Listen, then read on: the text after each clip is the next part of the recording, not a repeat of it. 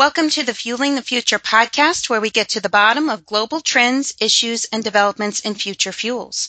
Are you looking for real insight and analysis from the industry's top experts? Are you trying to stay ahead of the curve and read the tea leaves? Then you're in the right place. My name is Tammy Klein, and with me today is Cornie Huizenga, and today we're going to talk about uh, low carbon transport. Cornie uh, is the Secretary General of the uh, SLOCAT, uh, the SLOCAT partnership, and has been leading the development of the planning of the SLOCAT Foundation. Cornie played a role in the development of the voluntary commitments on sustainable transport at the Rio Plus 20 conference, including the unprecedented USD $175 billion for more sustainable transport by the world's eight largest multilateral development banks, which really, really is incredible. Cornie, I'd like to welcome you to the show, and I do want to apologize to you for mangling your last name.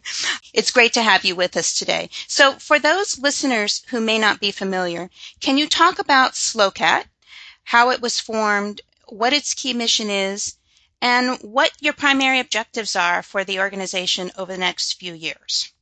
Thank you, Tammy, and thanks for, for having me on the show. When we talk about SLOCAT, the Partnership on Sustainable Low Carbon Transport, uh, we need to go back about almost nine years to 2009, which is actually eight years back. But uh, at that point in time, there were a number of organizations who were working on sustainable transport, either at the city level or in some cases at, at the country level. And they, they came together and they said, like, it is strange that there is no global voice uh, on, on sustainable transport. This became especially apparent at the, the climate change meetings. Uh, we saw uh, towards the end of the last decennium that, uh, that countries were starting to pay more attention to climate change, and we started to see uh, the desire to come up with a new global agreement on, on, on climate change. So it was at a meeting in, uh, in Bali in, in 2007 that a number of organizations said that there were very few discussions there about transport. And they said that this is strange because transport is responsible for about a quarter of the energy related emissions uh, in terms of climate change. But, but there were no real discussions, there were no events on, on transport. And that's where a discussion started uh, amongst a number of organizations working on sustainable transport. This discussion was picked up by the Asian Development Bank, which is one of the main international organizations funding uh, transport projects in developing countries.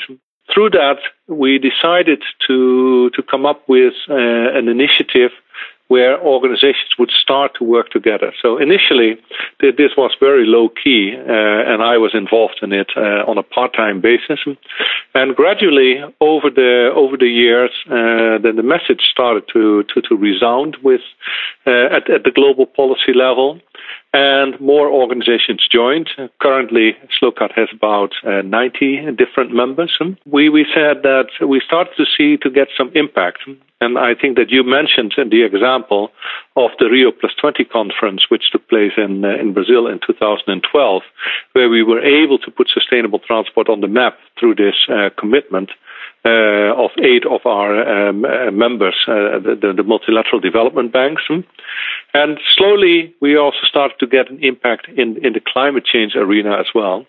That resulted in 2014 that our members said that this is an important uh, development, and this is something that we want to continue supporting.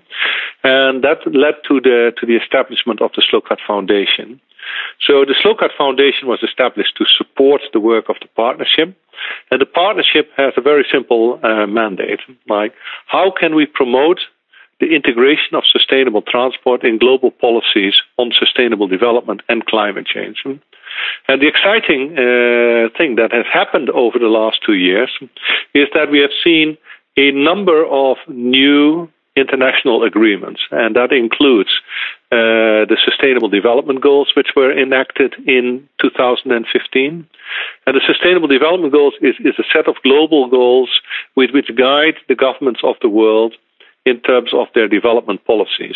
It, it goes back to the Millennium Development Goals, which were uh, adopted in uh, in the year 2000, when the global community said at the turn of the millennium that that it is a disgrace that still so many people live in poverty, that that so many so many children are dying.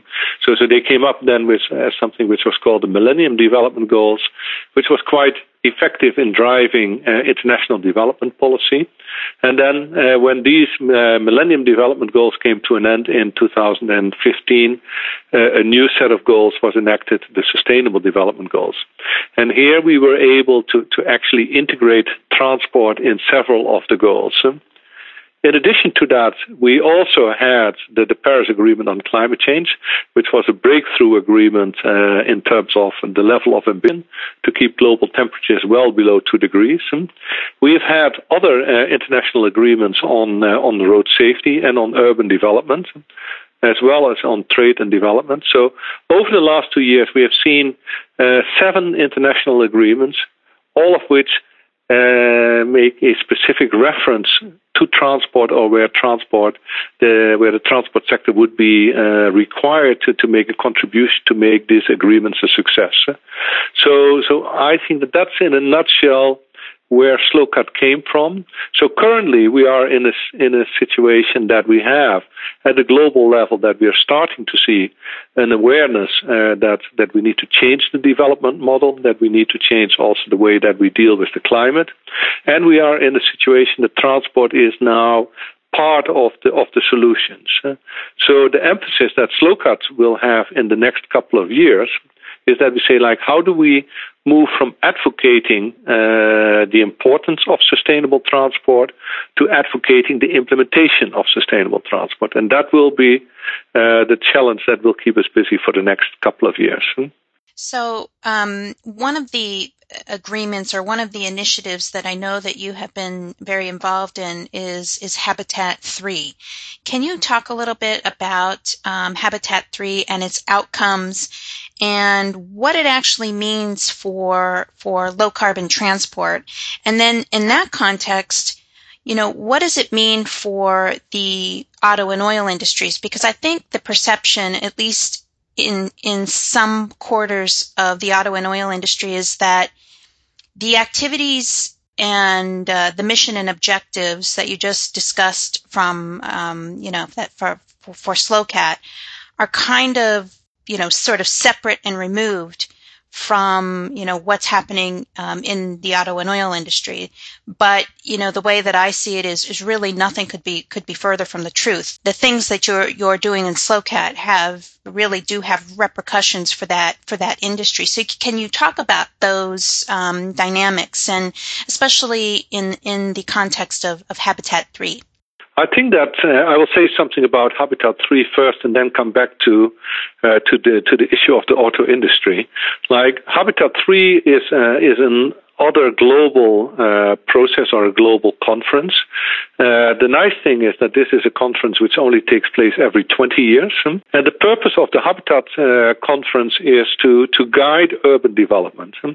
This started in 1976 uh, in, uh, in, in Vancouver when the governments of the world came together and said that we need to provide some kind of direction for the, the, the, growing urbanization in the world. And initially, it started off as a conference which had a very, with a relatively narrow focus on, uh, on, on, on, housing and on slums. Uh, 20 years later, the conference uh, took place in Istanbul, uh, and we already saw that the agenda started to widen uh, a bit more. And uh, last year, when the conference was in, in Quito, it, it was really like a full scale urban development conference uh, where all aspects of urban development uh, were, were, were tackled in, in, in, considerable uh, detail.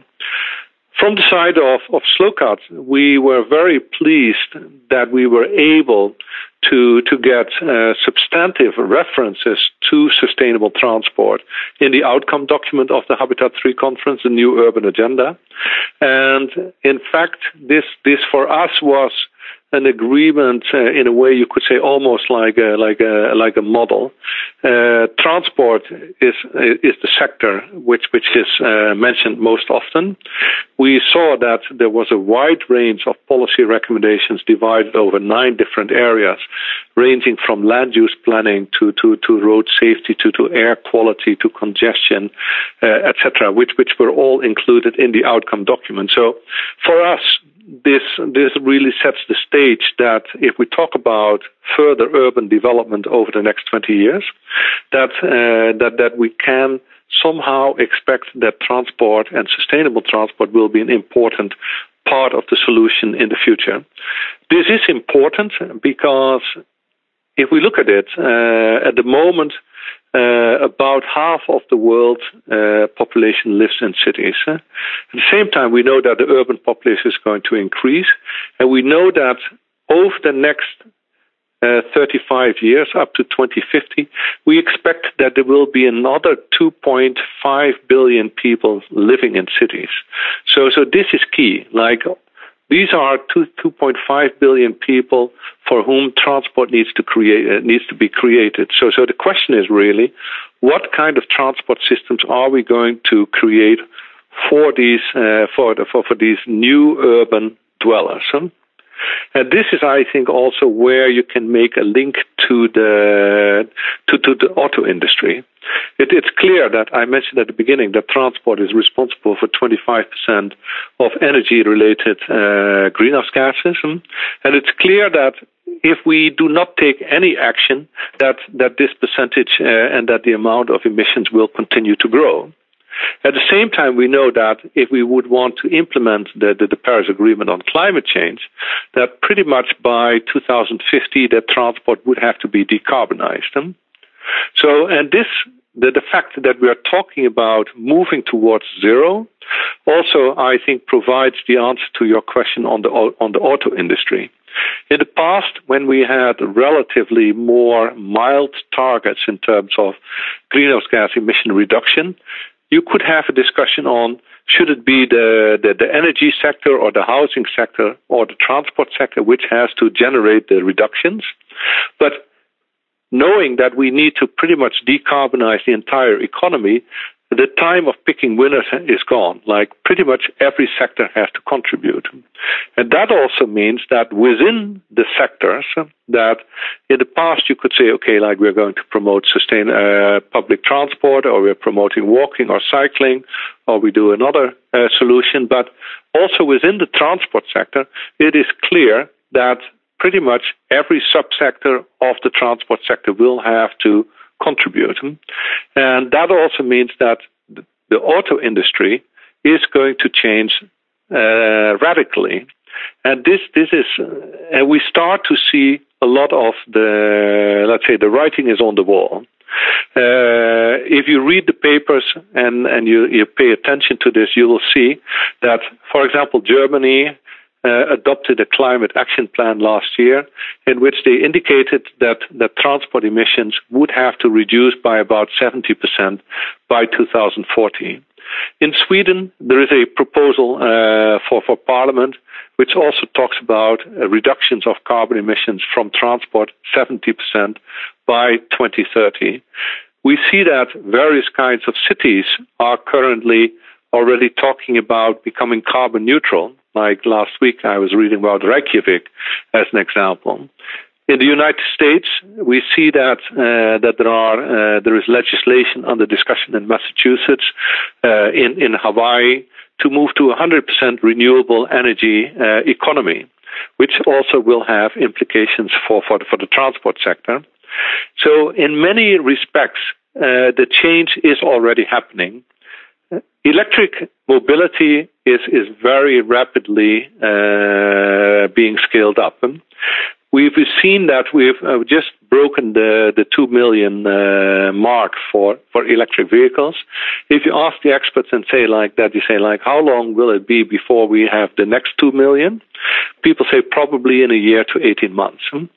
I was reading about China. Uh, China currently uh, last year, uh, 115,000 electric buses uh, were, were being put on the road. Uh, so we saw that uh, that in terms of freight, that Mercedes-Benz just this week announced that they are piloting an e-truck.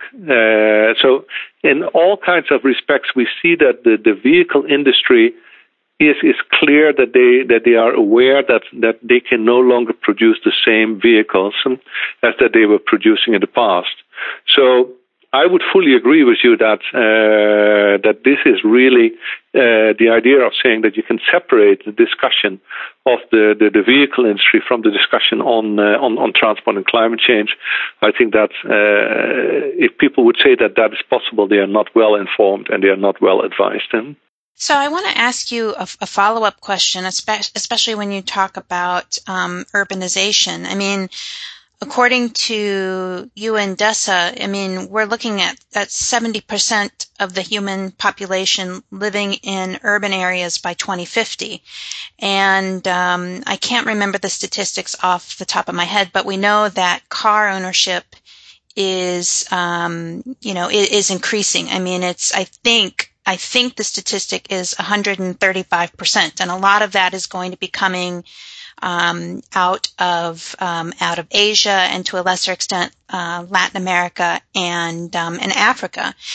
But my question to you is, given what you just said, is is I mean, I don't see how personal mobility when we're talking about this sort of large percentage, I don't know how personal mobility, even with electric vehicles and cleaner fuels and tighter fuel economy standards and, you know, all of these things, um, you know, that are, are worthy, I don't see how personal mobility continues. So my question to you is, is personal mobility, at least in the megacities, so the, the cities with 10 million or more inhabitants, is that just going to be over uh, in time? I mean, will personal mobility just become so completely unsustainable um, that you know cities just aren't going to be able to to take cars, and thus this issue of car bans, which we're already beginning to see um, in some cities around the world. I mean, from from from Delhi, either restrictions or outright car bans. You know, London, Paris, Madrid, New Delhi. Um, do you see that that trend continuing because cities just can't handle the cars anymore? Let me give an example. Like uh, I'm talking to you from Shanghai, and I've been living in Shanghai for the last ten years. Shanghai is a city which, in 1998 decided already that uh, that there would not be a uh, place for, for cars for, for the entire population. So what they did in uh, 1998 is that they imposed uh, a quota for, for new vehicles. So each year, uh, Shanghai currently has a population of 24 million people. Each year, we are only allowed to, to put 110,000 new vehicles on the road. In order to, uh, to, to get a car, you first have to bid uh, in an auction for the license, uh, and then you get you get a permit that, that you can own a car for 10 years. This permit will set you back about ten thousand dollars. So so that means that the city has, uh, on the one hand, an income of over a billion dollars uh, in terms of revenue from the auction, and on the other hand, they, they have far fewer cars than than other uh, comparable cities. At the same time, uh, over the last 10 years here in, in Shanghai, uh, we have gone from a subway system where we, when I moved here, there were four metro lines. Currently, there are about 14 metro lines. Uh, Shanghai, together with Beijing, is uh, is the largest in terms of the number of passengers uh, per day. We have about eight million uh, passengers on the on the subway uh, each day here in, in Shanghai. And over the last over the last 12 months, hmm, bicycles have suddenly become popular again. Uh, you've probably heard about uh, the, the systems in uh, in Paris, uh, Velib, and etc. So in in Shanghai, uh, they have uh, that we do things all, always at scale. So uh, I think that Paris has something like forty or fifty thousand bicycles in their scheme. By the end of this year, Shanghai will have five hundred thousand bikes in its bike share.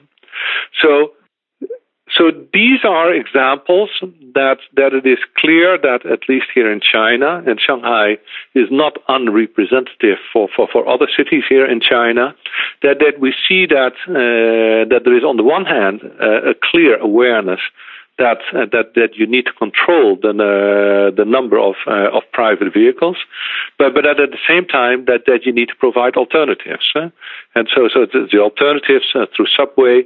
I mentioned the the 115,000 electric buses, uh, which which come on the road here in China on on on a yearly basis. Then then we have the bike share, and at the same time uh, Chinese road engineers realize that if you build a road, that you also need to, buy, uh, need to build a sidewalk. So, so, so based on that, I do think there's a very clear example that changes are possible it's interesting that on the one hand that a country like China is leading, but we also see that uh, like in the developed world um, that for example like just recently uh, I think that there were four cities uh, Mexico City, Paris, uh, London, and another city, uh, which, which uh, and Madrid, which which decided to ban diesel vehicles because they say diesel vehicles are particularly polluting in terms of air pollution. So so so there we see that that that cities are starting to take action. And generally, I think that people realize that cities are much a much nicer place to live in. Uh, that if uh, if uh, if cars take take a second uh, a second seat or a second place, and that they are not uh, at the forefront of everything. So, apart from climate, apart from air pollution, and apart from all kinds of other issues, uh, I think that cities have become much more livable if if you put the people at the center uh, in, instead of the cars, and and we are very happy in SLOCAT that uh, that that we see that that message is is resonating uh, in many different parts of the world. Huh?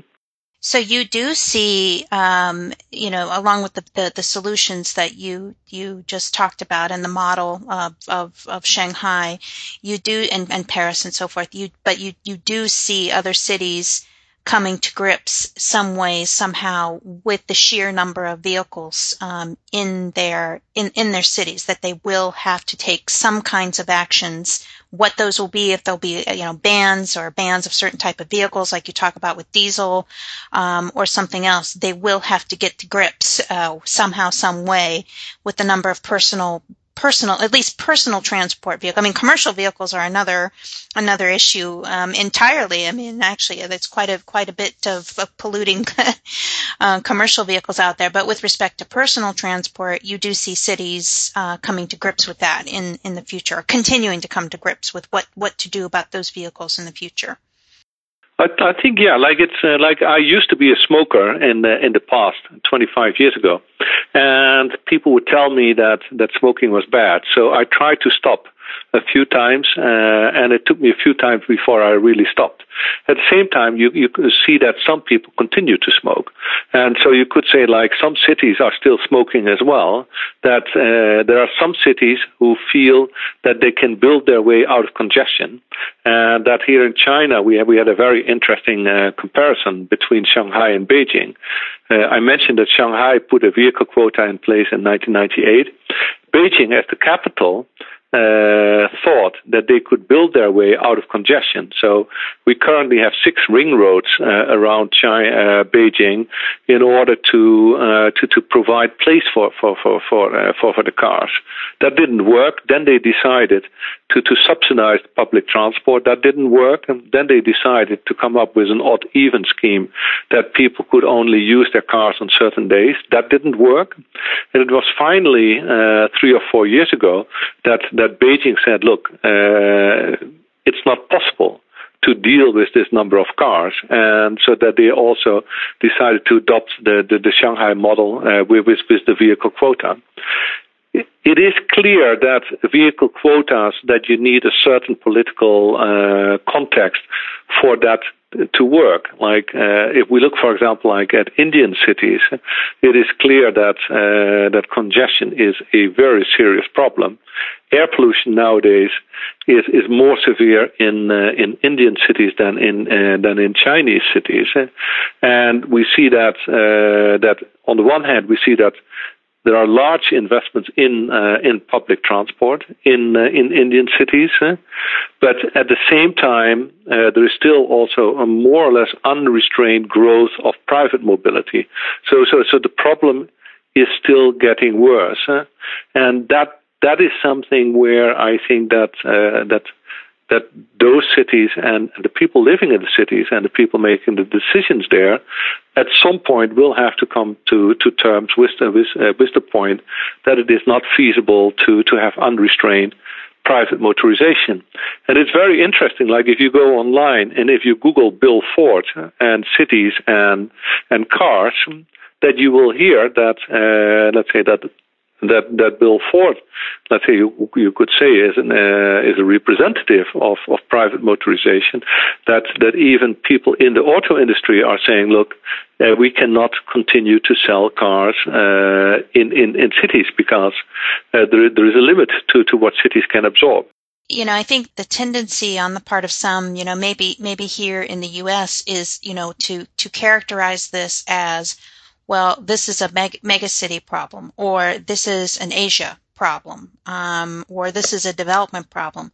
But you know, it really isn't. The more I, um, you know, research and and look at this, because I really believe that cities, um, um as opposed to state, provincial, and, and federal or national governments, I really believe that cities are going to be the key to um, to the future of uh, transport. You know, fuel, fuels, energy, and and transport.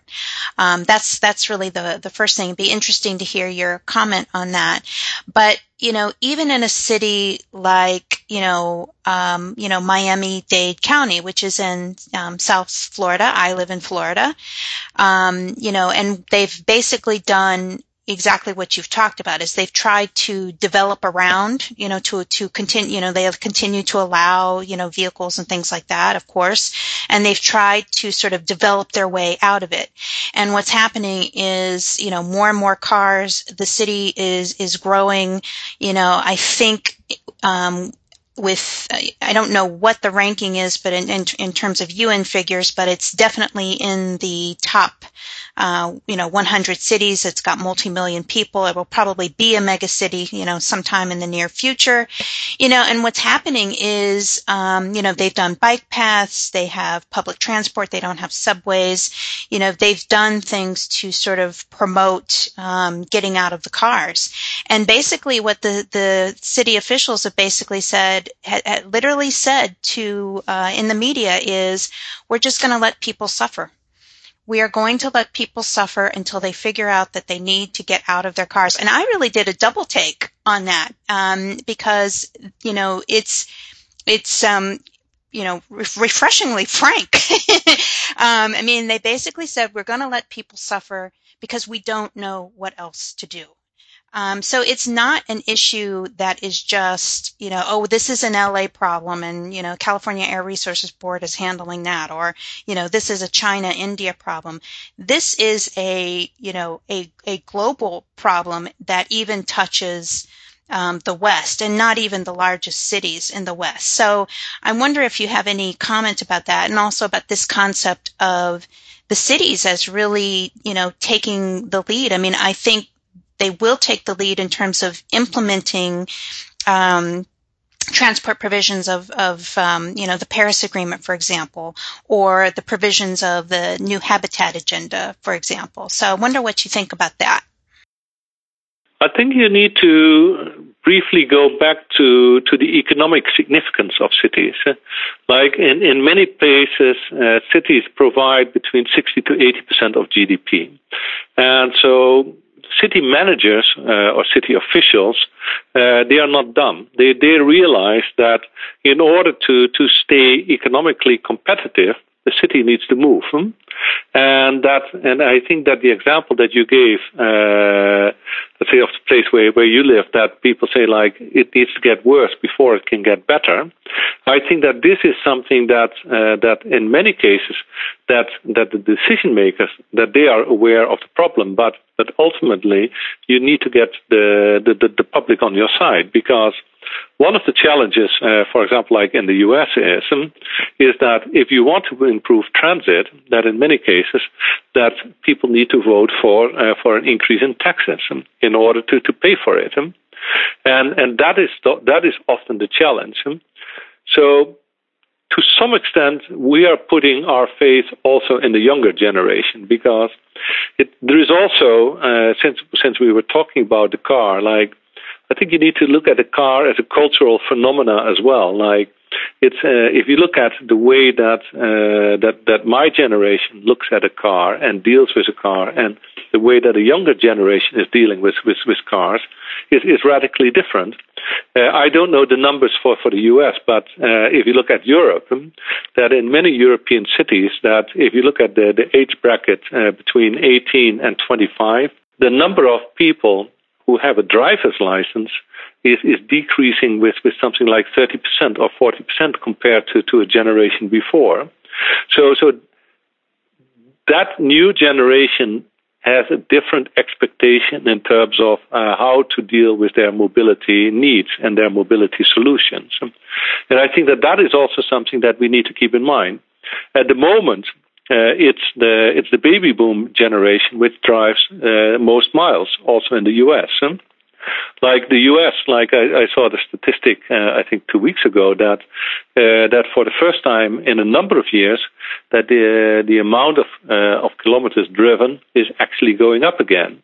So so so it is clear that uh, even though that we we can all be very, let's say, rational about it, and then we say, look, these are the solutions, these are the trends, this is the way that it that it needs to go. That the challenge is that that somehow the the, the message does not fully uh, is not uh, does not fully get there. It does not get through. So so that that is also, I think, one of the big challenges, and that's just to to look back to what I said at the beginning that uh, so SLOCAT we were established to uh, let's say to, to advocate for sustainable transport in global policies. We see that the global policies are making reference to, to sustainable transport. And it's like the like your city manager who is aware of it, but how do you get it implemented? So, and one of the things that that, that we are increasingly looking at is financing.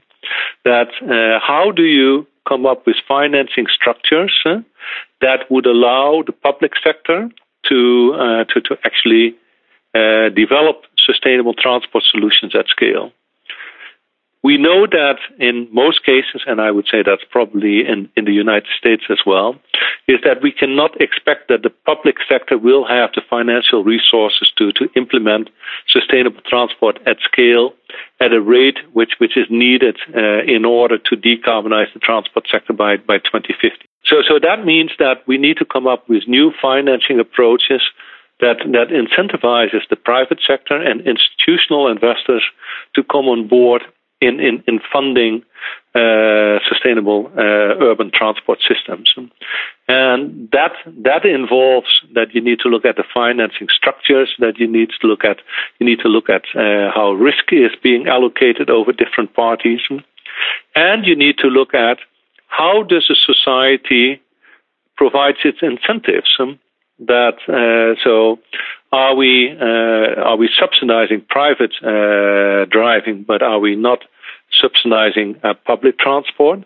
So so so these are questions that that are coming up there, and this is again where it is important to to have the support of the community at large. And as you rightfully said, the community at large will not vote for an increase in, in taxes uh, to, to fund new transit uh, if, if there are no traffic jams, because then it's not in their interest. So, so in that sense, somehow we, we do need to have uh, congestion is actually uh, a positive sign on, on the way to recovery. That's sort of an interesting an interesting take on it. You know, with respect to financing structures, have you seen anything in your experience, either for cities or or you know public private partnerships that have actually worked that could be um, you know such a model um, for for financing? Have you seen anything that's really worked, or is this a, a rather new thing? I think it is still relatively new, but but I think at the same time there are uh, there are considerable number of of uh, of, uh, of examples that, that show that it can work, and in many cases, uh, the, these uh, these examples uh, focus around the, the concept of, of transit oriented uh, development. And so what we are seeing is that Hong Kong is, is a very nice example that the, the, the Hong Kong subway is profitable. Uh, but the Hong Kong subway is not profitable because uh, uh, that they make a profit on, on running the trains. They are profitable because that the, the Hong Kong government uh, allows them uh, to develop land if they develop uh, new new subway lines as well. So so in many cases you could say that the subway company in Hong Kong is is like uh, is as much a real estate development company as it is a a, a transit uh, uh, operator. And this is something that we are starting to see in other countries uh, as well.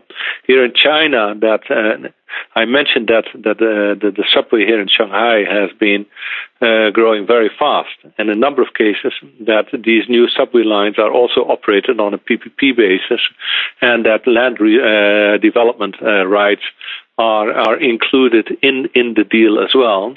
So, so, so that's one of the examples where you can say that uh, that that there is a possibility to to bring the the, the private sector on board. In many cases, like if you talk about institutional investors, institutional investors uh, rightfully are very concerned about risk because, like, if your pension fund is going to invest in something, you really want to be certain that uh, that they are able to to recoup their investment, uh, so, so that they are not endangering pensions. So, so that means that if we build a sustainable transport system somewhere in in in, in a city, uh, the risk is that that the demand is not as large uh, as we had anticipated when we designed the system. So, so the question is is not that uh, that the entire uh, investment uh, is is flawed or at risk, but uh, the question is that you might need some bridging finance to to to bridge the the, the gap between uh, the time that the system opens and that the, the, the projected uh, demand and the projected uh, number of, of riders on the subway system uh, materializes. So, and this is also something that where the public sector or other, uh, other types of funding can actually take away the risk for the for the for the private sector, so so that you could say that this is not a way that uh, that that the private sector could get involved. These are some of the examples. At the same time, uh, I think that it is clear that we need far more examples. And we also need to make certain that the examples that we have and that the approaches that we have, that these are being rolled out at a much larger scale. Because at the moment, it is still piecemeal. It's still on a one by one basis. And literally, we need to do that, uh, let's say, in every country, we need to do that. We need to have, uh, let's say, such deals uh, every week, every month in, in, in every country in order to get the, the impact that, that we need. Huh? So I wanted to make a comment about uh, something you said about the generational dimensions of transport. I was recently talking to uh, someone at USC, and they're doing research on this on this very uh, topic. Um, and one of the things that um, they told me is that the as opposed to the baby boomer generation and generation X, which you know is is is um, my generation, and there aren't that many of us um, out there as compared to the baby boomers and the millennials. But the interesting thing about millennials, and um, it's not just U.S. millennials, but but but global millennials, is they don't view assets um, in the way that um, Gen X or baby boomers do. In other words they don't look to ownership um, and and this isn't across the board, of course, but but generally they don't look to ownership um, the way that people in our generation would. So they you know they don't look at owning an asset such as a car or even a house, actually, for that matter. They just don't view that as um, as very important, and I think that's going to be interesting, um, just as you say. I mean, I think that's going to find its way into, or already has found its way into transport, and it will be those that generation and the one that follows that you know, they're the ones that are pushing, you know, Uber and Lyft and ride pooling and, you know, and all, and, and, you know, not caring or not needing to own, own a car because they just don't view asset ownership as a priority in their life. It's, it's really interesting to think about that, that kind of dimension and, and, um, what that will mean for, um, transport, um, in the future. I don't know if you have any, any comment on that. Yeah, I think that uh, it's it's. Uh, I mentioned uh, the the example of Shanghai. Like in Shanghai, uh, as you know, that Uber uh, tried to, to to get market share in China, but uh, they they were not able to beat the, the the local competition. So the local competition goes under the name Didi, and what we had here in Shanghai was that that many of the existing taxis in in Shanghai would would become part of this. And so instead of hailing a cab on, on the street, that, that you would say that you would have an app on your phone and that you could uh, you could order the taxi like that.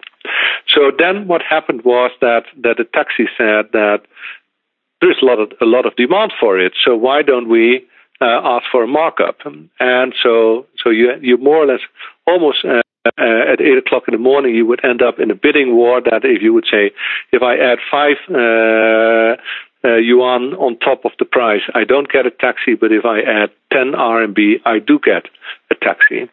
So and this is something where the Chinese government or the city government said, so they, they, they decided to ban this because they said that, uh, let's say, from an equity perspective, that this is not a uh, welcome development. And, and I think that that is something that uh, you see this like also in other places where at some point city governments uh, have said that instead of building public transit, um, that we actually issue vouchers or we issue uh, incentives so, so that people can use uh, rideshare uh, applications. Um, and this is something where I think that uh, it becomes uh, let's say, an undesirable situation. That I think that we need to be careful that we say that uh, shared mobility is, is, is, I think, is a reality. Shared mobility will continue to grow, and we see shared mobility in the form of bicycles is, is working very well. We see that in some cities that shared mobility is working with, with, with let's say, with, with, with, cars, like in, in Paris, they are experimenting with this, but uh, in terms of this idea, like the Ubers of this world.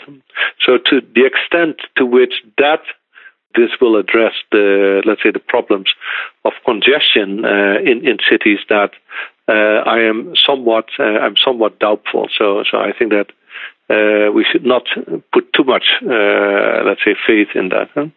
So I want to ask you um, two more questions before we we end, and one is um, related to the INDCs um, under the Paris Agreement. So I know that SLOCAT did a, an analysis of the types of measures that uh, countries uh, were intending, and um, it seemed from my review of um, of that work that you guys did in, in 2015 that aside from the public transport aspects or provisions that, that countries were planning, it seemed to me that countries were looking at several main areas affecting per, uh, private transport. One, strengthening fuel economy standards or putting them into place for the first time.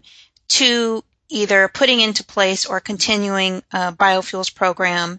Um, and three, for a handful of countries, putting into place zero emission vehicle requirements similar to what we see um, in California or, or um, you know incentive programs like China, Norway, so on and so forth.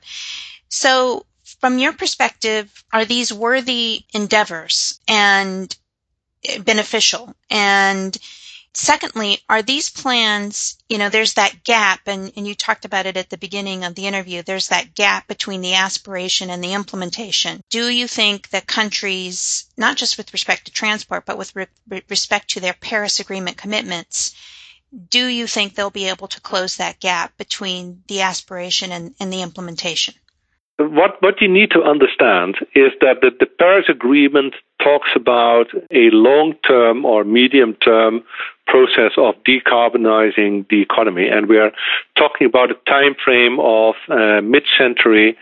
Uh, and then uh, to, to some extent the, the second half of the century, that the instruments, the NDCs, the nationally determined contributions, uh, is, is a rolling mechanism. So countries in 2015, we should not forget that countries were asked to formulate their NDCs before the Paris Agreement uh, actually uh, had been agreed upon. And the Paris Agreement well, was a surprise in terms of, of the level of ambition that countries actually uh, were willing to go along with. And so we see this as almost inev- inevitable that the first generation of the NDCs that they lack in ambition. That uh, because if you look at it, uh, we need to uh, end up with with temperature uh, increase well below two degrees, preferably 1.5.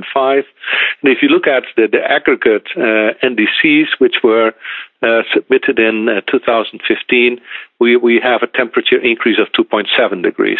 So, so it's clear that there is a gap there.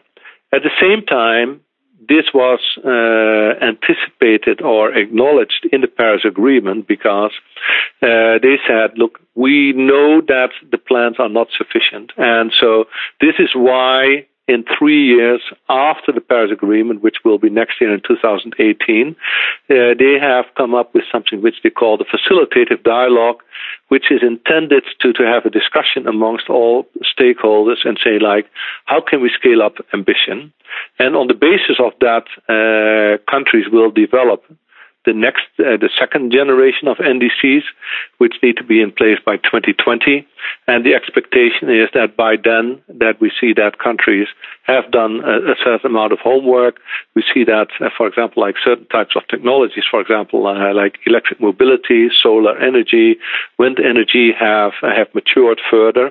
So, so, so in that sense, we, we expect that uh, that the ambition level will be ramped up. At the same time, countries at the moment also have been asked to come up with long term strategies, which would be strategies up to 2030, 2050.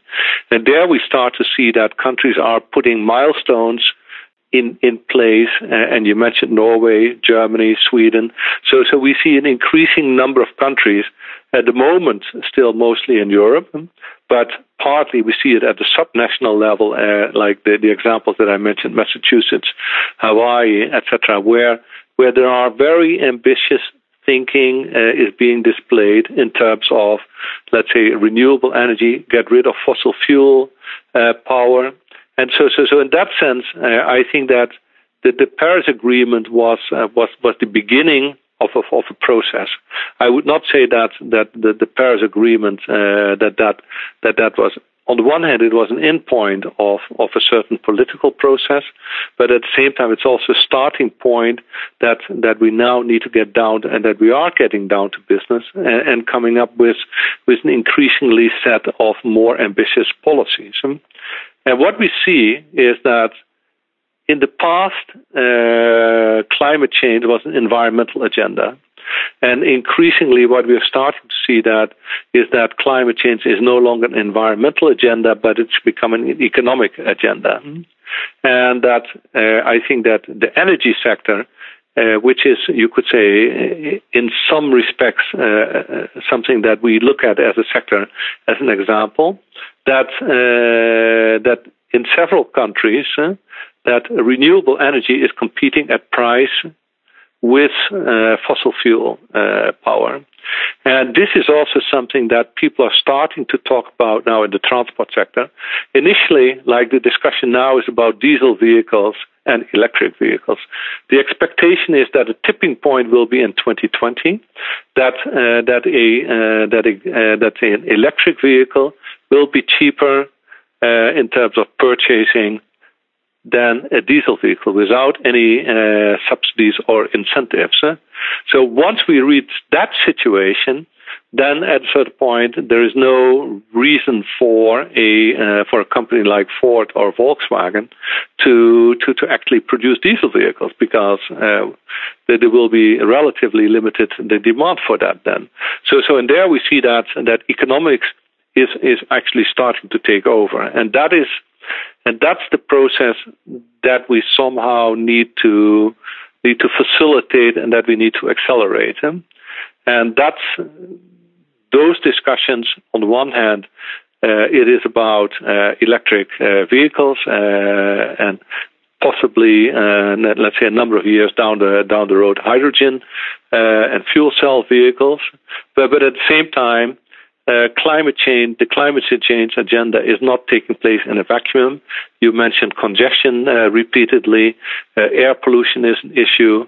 So, so there is a whole range of other uh, criteria that, that we need to take into consideration if we talk about the future of our transport systems. Bringing it back to the cities that, that you talked about. So, so what I would say is, is really it's about livable cities. It's about prosperous, livable cities uh, which, where, it's, where it's pleasant to live in and where it's easy to do business and where it is efficient to do business. And the let's say, cities with a high amount of private motorization, with a high amount of congestion, with a high amount of air pollution, etc., are not these types of cities. And I think that that awareness together with the with the with the growing awareness on climate change is working and that these two forces support each other in terms of making the cities more livable and, and to, to facilitate and scale up the the deployment of sustainable transport in cities. I do agree with you. Those twin those um, you know those twin uh, drivers um, you know and I talk about this a lot on the site um, of, of, air pollution and climate change. Um, you know, I think that's what's really, you know, along with other other factors, but those are two huge, huge drivers that are propelling, you know, everything that we're seeing today from from clean fuels to the fuel economy standards, uh, to some extent biofuels, zero emission vehicles. Um, you know, that there are those ways to allow, you know, to achieve reductions on both sides or improvement on both sides and still allow for some degree of, um, you know, of, of, private mobility. I mean, that's that's really, I think, w- what it's what it's about. Any last thought before we close on what could happen? Because it seems to me there there's a lot of momentum this time around. Not every climate negotiation has been, um, you know, very um, fruitful, um, shall shall we say? And as as you well know, if the U.S. Uh, pulls out of the Paris Agreement somehow, some way, um, my thinking is that many countries, especially led this time by China, will just move forward and continue. Um, is that your impression as well? And then we'll close if we look at the way that uh, the, the, Paris Agreement uh, came about, uh, is that uh, the, the, Paris Agreement took place uh, six years after the failed Copenhagen Agreement. Uh, initially, it was intended to have a global new climate change agreement in Copenhagen in 2009. That failed because it was a top down approach where uh, governments would get together and say, look, you need to do this, you need to do that. And governments, especially from the developing world, said, look, we, we are not in agreement with such an approach. So what has happened over the last, uh, the last years is that, that countries have started to do their homework and they say like what is it that we need what is it that we want to do in order to to move forward and i think that that is the strength of the Paris Agreement because it's uh, the, the fact that people actually came up with an agreement which was more ambitious than two degrees is, is in part because uh, countries from the Pacific and uh, and other developing countries said like if we want to continue to exist, we need to have an ambitious agreement. And since countries have started to do their homework and let's say putting in, uh, let's say, or pulling in this this argument that I said before, that it is no longer an environmental agenda, but it becomes a, an agenda of economic competitiveness. That I think that that uh, that that will guarantee the survival of, of of the Paris Agreement, and at the same time. I think it it is also I think that the the, the fact that it is becoming uh, a topic of economic competitiveness that that the U.S. will not. Uh, I think that if the U.S. would pull out, it would be against the advice of uh, many of the subnationals uh, of many of the states. It would be against the advice of the majority of the of, of, of the business sector in, in, in the U.S. And I think that uh, that uh, in a way that uh, I think that the whole movement uh, is, is so strong now that, that I think that we have reached the, the, the point of no return. Like if you look at it in terms of energy uh, generation, and I know that Trump is talking about putting the coal miners back to work, but the reality is that uh, that let's say uh, a large majority of new uh, energy uh, generating capacity across the world in 2016 was renewable that the idea that uh, that we are going to expand and that we would have a fossil fuel uh, based economy in in the future, I think that this is not going to happen. And that is also like even the coal uh, producers in the U.S. said that that, uh, that that that Trump is not realistic uh, that say at a certain point, like uh, the, the, the pricing does not work. Like if if renewable energy is cheaper, then why would you go for for dirty coal? So so and that is I think like uh, that we see in mobility as well is that we are reaching a point that uh, in in the next years hmm, that uh, that electric mobility is actually going to be cheaper than uh, than than than than traditional cars. So so and once that is the case, then there's no real reason uh, to, to, to stick to, uh, to, to gasoline cars or to, to diesel cars. Eh? So so all in all, uh, we feel that that we are uh, working on a topic that uh, that that that things are moving, and and so so we, and we think that what we have seen, and we have been continuously surprised over the last nine years since we were established in 2009, that things keep going faster, and that that is, uh, let's say, it's it's it's a very exciting uh, prospect for us, and, and we are happy to to to be part of this uh, this moment of change. We'll end it there. Uh, that's the show. Thanks for listening. I want to thank Cornie so much for being on the show today. Such an interesting discussion. Please do us a favor before you go. Head over to iTunes and rate this podcast. This is huge for us in terms of improving our ranking uh, and keeping the show visible so that other people can discover it and also benefit from it. Thanks so much for helping out. If you're looking for more insight and analysis on future fuels issues, sign up for my free weekly newsletter at futurefuelstrategies.com.